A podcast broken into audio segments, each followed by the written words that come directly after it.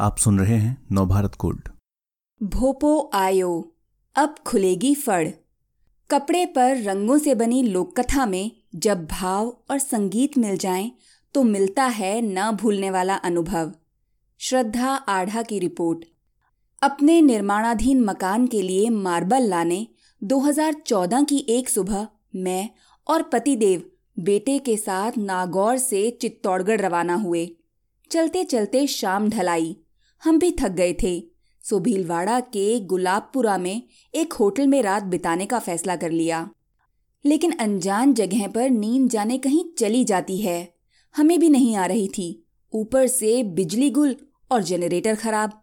गर्मी और पसीने की चिपचिपाहट ने घेर लिया तो हम गाड़ी लेकर तफरी के लिए निकल पड़े।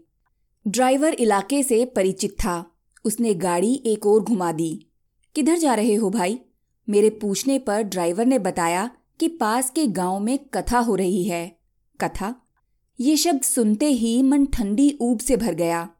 याद आया कि माँ के साथ जितनी कथाओं में गई, वहाँ तो नींद आने लगती थी। असहज हो ड्राइवर से पूछ बैठी, कैसी कथा?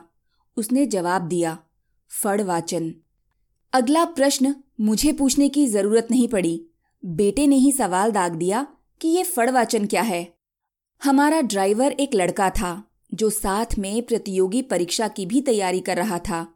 उसने बच्चे को समझाने वाले अंदाज में ही कहा, कहीं भरतनाट्यम होता है, कहीं ओपेरा, कई जगह रामलीला होती है। इसी तरह इधर मेवाड़ में फड़वाचन। उसने आगे बताया कि लोक नाट्य गायन, वादन, मौखिक साहित्य और आस्था के साथ जब चित्रकला को भी जोड़कर मंच पर प्रस्तुति देते हैं तो वो हो जाता है फड़ बांचना। बांचना माने पढ़ना। हालाँकि ये पढ़ना ना होकर गाना होता है। कपड़े पर लोक गाथाओं, देवताओं और लोक नायकों का चित्रण होता है।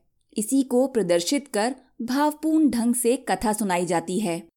बातों के बीच ही हम एक मंदिर जैसे स्थान पर आ पहुँचे थे। चांदनी रोशनी पेड़ों से छन कर नीचे गिर रही थी। मन उनमें उलझता कि बेटे ने फिर पूछ लिया। फड़ नाम क्यों पड़ा? इस बार उत्तर मेरे पति महेन ने दिया। उन्होंने बताया कि फड़ शब्द की उत्पत्ति के पीछे दो वजह मानी जाती हैं। पहली ये कि पट मतलब हुआ वस्त्र या कपड़ा। पूरी चित्रकारी कपड़े पर होती है। इसलिए संस्कृत का पट लोक भाषा में परिवर्तित होते होते पहले पट, फिर पढ़ और आखिर में फड़ हो गया। दूसरा कारण ये मान लो कि पट को पढ़, यानी तहों का पर्याय भी मानते हैं। चूँकि लोक कथा में इस्तेमाल कपड़े के दोनों ओर डंडा लगता है और बाद में इन्हें फोल्ड करके रखा जाता है तो इसलिए हो सकता है कि इस चित्रण का नामकरण पढ़ से फड़ हो गया हो। महीन ने बात जारी रखी, बताया कि फड़ ऐसी लोक चित्रकारी है जिसमें पूरी कथा कपड़े पर बनाई जाती है। कथा कहने के लिए सूत्र उन चित्रों में ही होते हैं। पेड़ पौधों जानवरों और इंसानों से सजे ये चित्र धारावाहिक रूप में बनते हैं। हर चित्र वर्णित देवता के जीवन की कोई कथा कहता है। चित्रित पात्रों के बीच की दूरी उनके संबंधों और सामाजिक स्तर को या कथा में उनके किरदार के महत्व को दर्शाती है। फड़ पर बने पात्रों का मुख हमेशा एक दूसरे के सामने होता है, दर्शकों की ओर नहीं। हर चीज़ और विषय वस्तु के नियत रंग होते हैं। हमारी मंजिल आ पहुँची थी। वहाँ माहौल संगीतमय और भक्ति से भरा था। सामने दीवार पर फड़ लगी थी। ऐसा लगा जैसे पेंटिंग का कोलाज हो। छोटे और बड़े चित्र। श्री कृष्ण श्री राम भगवान गणेश से लेकर कच्छप और मत्स्य अवतार के चित्र दिखे। युद्ध और सती प्रथा के अलावा हरियाली और जानवरों को भी दिखाया गया था। ऐसा लगा कि वो कपड़ा पूरे इकोसिस्टम को अपने में समेटे है। फड़ में खोई में अचानक चौंक गई। एक बच्चा चिल्ला रहा था। भोपो आयो भोपो आयो। मेरे चेहरे पर परेशानी देख उसकी दादी ने बताया कि फड़ बाँचने वाले को भोपा कहते हैं। प्रमुख भोपा पाटवी कहलाता है। उसके हाथ में जंतर वाद्य था। उसने घेरदार कपड़ा पहन रखा था। वागा। पाटवी ने फड़ के सामने दीप जलाया। भगवान गणेश का आह्वान किया। देवी शारदा और सरस्वती को स्मरण करने के बाद ओजपूर्ण स्वर में गाने लगा। देव जी गुजर रे घरा जल मिया किनो रे सबारो कल्याण। देव जी गुजर रे घरा जल मिया, हरी रे सारारी देव काया पीड़। मारिया रे दुष्टि इण मोकड़ा देव जी गुजर रे घरा जल मिया। आ सिंध में पूजी जे देखो, आज आवे रे इण रे लाखा जातरू देव जी गुजर रे घरा जल मिया। अंतस में बस्योड़ी मूरत आज। नमे है थारे मिंदरा में, लोक देव जी गुजर रे घरा जल मिया बताया रे मार्ग सीधो आय मनरा की वाड़ सारा खोलिया। देव जी गुजर रे घरा जल मिया पाटवी भोपे ने जंतर के साथ कथा शुरू की। दूसरा भोपा जिसे दियाला कहते हैं, वो फड़ के उस हिस्से पर रोशनी कर रहा था, जिसके बारे में कहानी चल रही थी। रोचक बनाने के लिए दियाला भोपा पाटवी से बीच बीच में सवाल करता और हुंकारी भरता। फड़ कथा कई दिन चलती है।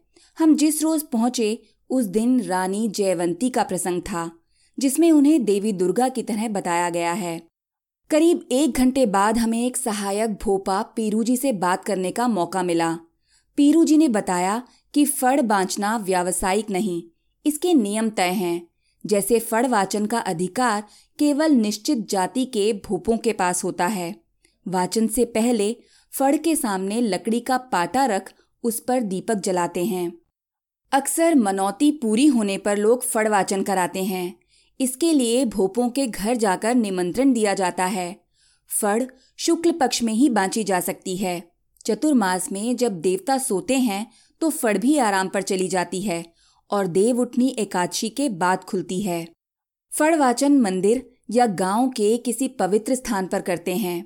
पुरानी होने या फटने पर फड़ को फेंकते नहीं, बल्कि एक निश्चित विधि के तहत पुष्कर सरोवर में प्रवाहित करते हैं। इसे कहते हैं फड़ को ठंडी करना। वाचन नहीं होने पर भी फड़ को देवालय में दीवार पर लगाकर रखते हैं। रोज अगरबत्ती दिखाई जाती है। राजस्थान में कई लोक देवताओं की फड़ बनती है। बाबू जी देव नारायण जी, रामदेव जी, भगवान राम श्री कृष्ण भैंसासुर और अब तो अमिताभ बच्चन की भी फड़ आ गई। इनमें सबसे ज़्यादा विस्तार लिए हैं देव नारायण जी की फड़। इसमें चित्रित भाग चौंतीस फीट लंबा और पाँच फीट ऊँचा होता है।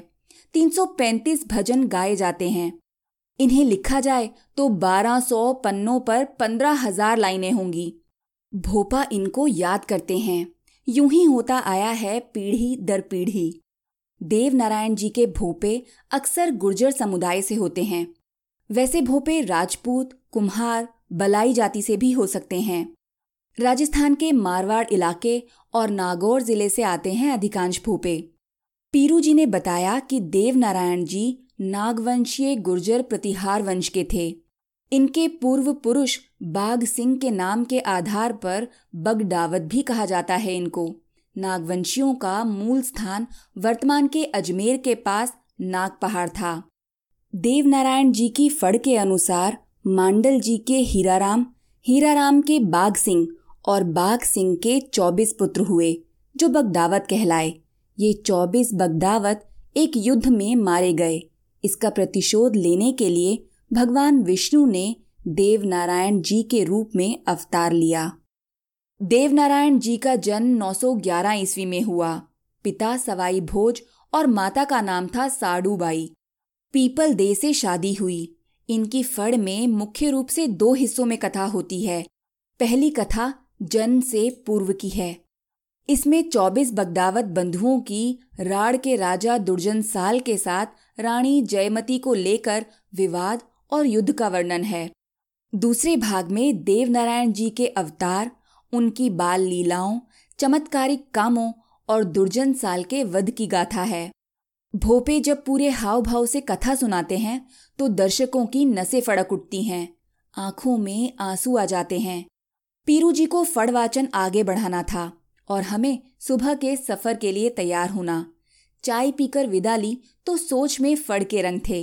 क्या वाकई देव नारायण जी ने अवतार लिया था या फिर उनके कामों ने उन्हें देवताओं के बराबर लाखड़ा किया? ये भी सोच आई कि अगर उस दिन बिजली न गुल हुई होती तो फड़ के बारे में कभी जान ना पाते। अब देश के बाहर भी फड़ का वाचन होने लगा है। सरकार ने देवनारायण जी की फड़ पर पाँच रुपए का डाक टिकट जारी किया है।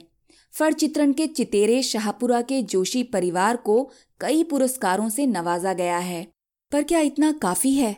क्या मेरी तरह हर किसी को संयोग से सितारों तले फड़ देखने का मौका मिल सकता है? इस तरह के और दिलचस्प पॉडकास्ट सुनने के लिए विश्व की सर्वश्रेष्ठ Hindi infotainment service Nav Bharat gold पर लॉगिन कीजिए। गोल्ड के पॉडकास्ट का खजाना मिलेगा नव भारत गोल्ड डॉट कॉम पर।